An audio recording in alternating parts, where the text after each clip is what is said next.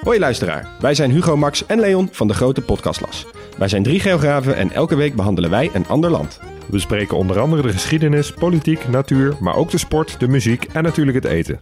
De nijlpaarden van Pablo Escobar, de vele bunkers van Albanië en het verschil tussen een sheik en een emir zijn zomaar wat voorbeelden die langskomen. Maar we bespreken ook de geopolitieke invloed van China in Afrika en de impact van het Europese kolonialisme. Luister dus wekelijks naar de audioversie van de Atlas, de Grote Podcastlas.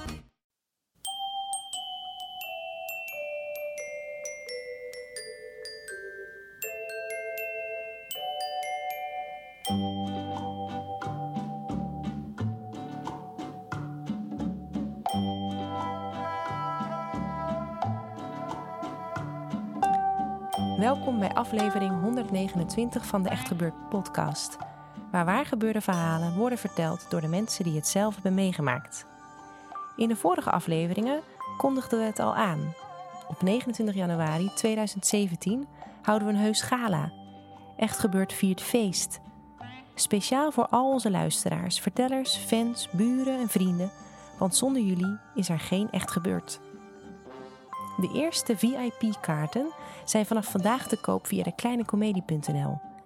Met een VIP-kaart zit je tijdens het feest op de beste stoelen en krijg je toegang tot de afterparty. Maar vooral word je vriend van Echt en steun je het programma. Wil je meer weten? Ga dan naar onze website www.echtgebeurd.net. Nu naar het verhaal van deze podcast: het puberdagboek van Jan Hoek.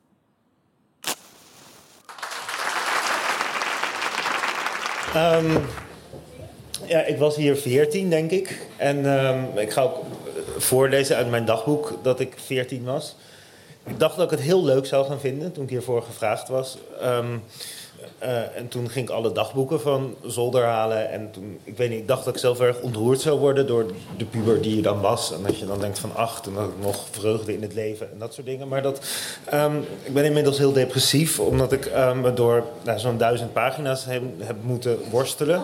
Um, en die duizend pagina's bestaan voornamelijk uit continue dilemma's van... Uh, vindt mijn klas me wel aardig? Vindt die persoon me wel aardig? Ben ik wel knap? Ook ben toch niet knap. Ook die persoon op school deed een beetje gek tegen mij. Oh, het viel toch wel mee. En dat, dat, dat, dat gaat maar door. Of eigenlijk is, stond elke keer de vraag... ben ik populair vooraan? En, uh, en eigenlijk vond ik het meest confronterende toen ik dat las... dat ik dacht, ja, ik lijk er gewoon nog heel erg op. Um,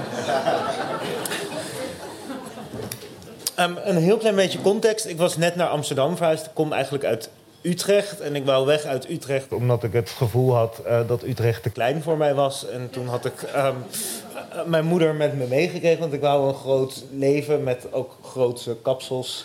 Um, nou ja, en alles wat daarbij kwam kijken. Maar toen kwam ik opeens in Amsterdam terecht op een soort hele heftige middelbare school met straattaal en dingen uh, van de grote stad waar ik misschien helemaal niet zo tegen opgewassen was.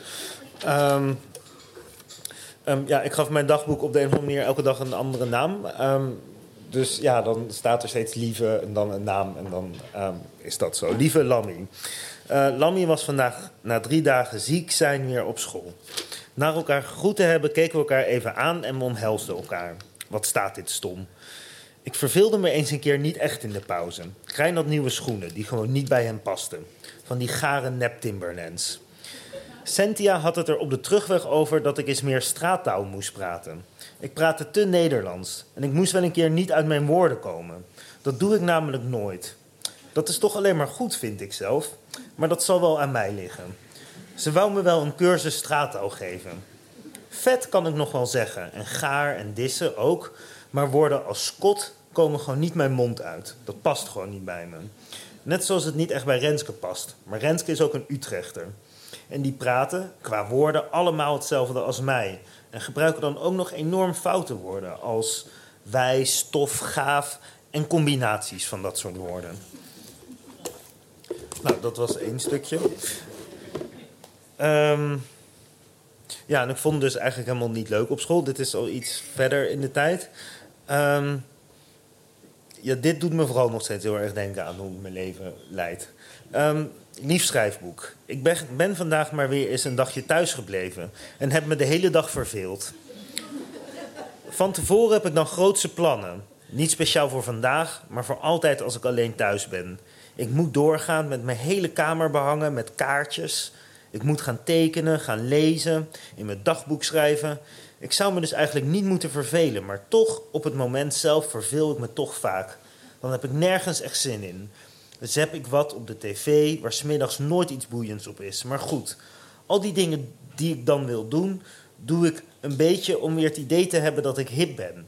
Als ik bijvoorbeeld een heel stoer persoon zie die er heel hip uitziet op zijn kamer, waarvan de kamer er ook heel hip en felgekleurd uitziet, op tv of op een plaatje, dan denk ik, die is stoer. Het maakt niet meer uit wat je doet, want als je er zo uitziet in zo'n kamer, dan is het altijd wel goed. ik heb wel het vertrouwen dat ik in mijn kamer er net zo stuur uit kan zien. Maar als ik niks doe, voel ik alleen maar verveling. Dan moet ik iets gaan doen. En ik denk bij alles wat ik doe wel een keer of ik het ook nog zou doen als anderen me zouden zien. Ik bedoel, of het ook in zo'n hippe lifestyle past. Ehm, TV kijken, vooral sinds MTV weg is. En computeren vind ik daarom eigenlijk niet kunnen omdat ik het dom vind. Maar het is wel het meest ontspannende. Daarom mag ik nu van mezelf ook elke dag mijn half uurtje onderweg naar morgen kijken.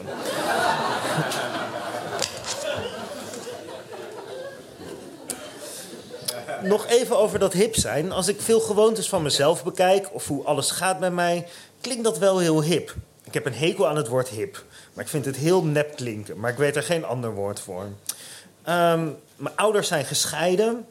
Mijn moeder geeft les op de kunstacademie en ziet er hip uit. En we wonen in een bovenhuisje in de Jordaan in Amsterdam. Mijn kamer heeft alle kleuren, hangt helemaal vol met kaartjes, opblaasaliens, plastic lichaamsdelen en andere gekleurde dingen. Ik heb spikes, altijd in een andere kleur. Nu twee ringetjes en één staafje door mijn wenkbrauw. Allemaal in één gat was dat. Um, ik brand de hele dag wierook in mijn kamer. We eten vaak sushi, noedelsoep of Israëlische falafelbroodjes. En mijn vader lag ik achter zijn rug uit om zijn brave leven. In het weekend rook ik wiet. Ik rook ook wel gewoon. Ik luister muziek waar nog nooit iemand van gehoord heeft. Dus zou ik me onderhand toch wel behoorlijk hip moeten vinden, niet?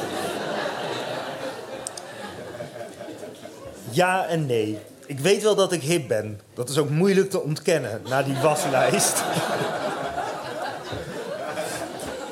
Maar ik voel me niet hip. Ik merk er niets van. Als ik sushi eet, proef ik niet dat het hip is. En dat is met alles zo. Ik vind het heel normaal geworden.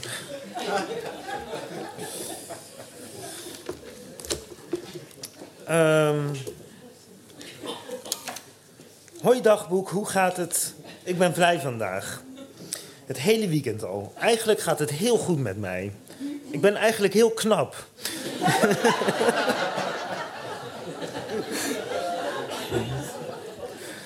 S'morgens na een kleine transformatie in ieder geval. Ik, ik doe mijn haar omhoog, camoufleer mijn jeugdpuisjes. En ik ben knap. En dan heb ik ook nog een piercing. Ik heb ook heel veel vrienden, ik hoor overal bij. Zelfs al die Marokkaantjes en zo doen altijd aardig tegen mij. Dat kan ook zijn omdat ik met Renske was. We liepen daar en werden geroepen of we kwamen. Eerst wou ik niet. Daarna ging ik mee. Ik vroeg gelijk maar lekker street of ze het niet erg vonden dat ik er anders uitzag. Maar het ging om het innerlijk, zeiden zij. Wij hadden die dag paddo's op. Daar hadden we het over. Hun hadden het nog nooit op, maar sommigen wouden het wel, maar wisten niet waar het nog kon kopen. Ik en Renske waren al verder dan zij. Wat een voldoening.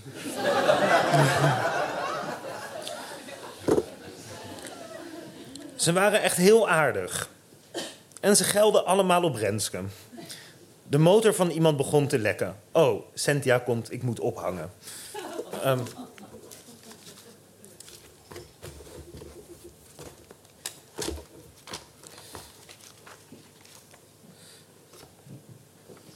Oh ja, dit vond ik vooral heel zielig. Um, van, nou, ik kies toch voor iets anders. nou, oké. Um, um, vandaag was ik ook in de stad. Ik had met Renske afgesproken om vier uur en met Huub. Ehm, maar toen was Renske er nog niet. We zaten voor het stadshuis.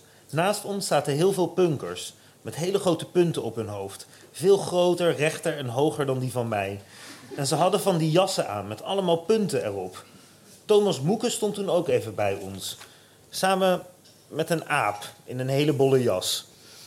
Toen kwamen die punkers naar me toe en eentje vroeg: Hoe maak je dat haar of die punten? Ik zei: Dat moet jij toch weten. Toen liepen ze weg en zeiden ze: Zeker met gel. en toen lagen ze helemaal dubbel. Aan de ene kant kon het me niks schelen, maar aan de andere kant vond ik het ook wel kut. Maar het is ook dom als je zo denkt als hun. En hun protesteren tegen racisme. En dan gaan hun moeilijk doen over gel. Ze lijken wel gabbers. Toen liet het me helemaal koud. Maar ik weet niet precies wat ik er nu van denk. Soms voel ik me heel depressief. Maar dan weet ik echt niet waarom. Dan heb ik echt niets vervelends meegemaakt. Maar toch voel ik me kut. Heel raar, dan wil ik altijd iets eten of drinken. Of een sigaret of wiet of drank als ik dan echt iets nodig heb. Maar ik voel me dan gewoon niet lekker in mijn hoofd. Koppijn of zo. Nou, oké, dan nu de laatste. Denk ik. Anders hoor ik die piano wel. oh ja. Um, Jasmijn is zo moeilijk te begrijpen. Ik had vanavond een telefoongesprek met haar. Ze had gelezen in een boek over boeddhisme de uitspraak leven is lijden. Daar kan ze zich helemaal in vinden. Ze zal ook wel gelijk hebben, maar ik kan daar gewoon niet tegen. Ze heeft het ook echt moeilijk op school, heeft toch niet echt vriendinnen. En innerlijk bij haar is het gewoon een grote warboel van negatieve gedachten en waandenkbeelden. Ook hallucinaties. Meestal opgedaan uit de popmuziek of boeken. En dan vooral bands als Nirvana, Korn, Hole en Marilyn Manson. Dat maakt het alleen maar erger. Ze moet geen voorbeeld nemen, aan hun nemen in gedrag. Naar de muziek mag je luisteren, maar hecht niet te veel waarde aan hun boodschap. Zelf zijn ze ook stuk voor stuk niet gelukkig. En weten ook allemaal hoe het met Kurt Cobain van Nirvana is afgelopen. Toch begint zij I Hate Myself and I Want to Die dagen. Liedje en cd van Nirvana. Die weken en zelfs een maand worden. Zelfs heeft ze dan zoiets van... Het is gewoon zo. En jij en ik nog jij, nog ik kunnen dat veranderen. Ehm, ehm, ik heb dan zoiets van, ja, je hebt het zelf opgezet. Dus kan je hem ook zelf afbreken. En het idee dat je in een I hate myself en want to die maand zit... motiveert ook niet echt om gelukkig te worden. Ze zou beter een I gonna try to be a happy person week kunnen beginnen.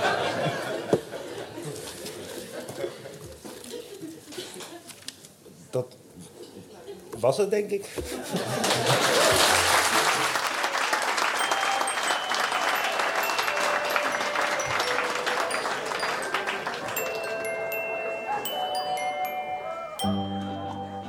Dit was het puberdagboek van Jan Hoek. Jan Hoek is kunstenaar en fotograaf. Hij heeft een website www.janhoek.net. Er gebeurt wordt iedere derde zondag van de maand opgenomen in Toemler onder het Hilton Hotel in Amsterdam. En komt tot stand door Bunker Theaterzaken en Comedy Train.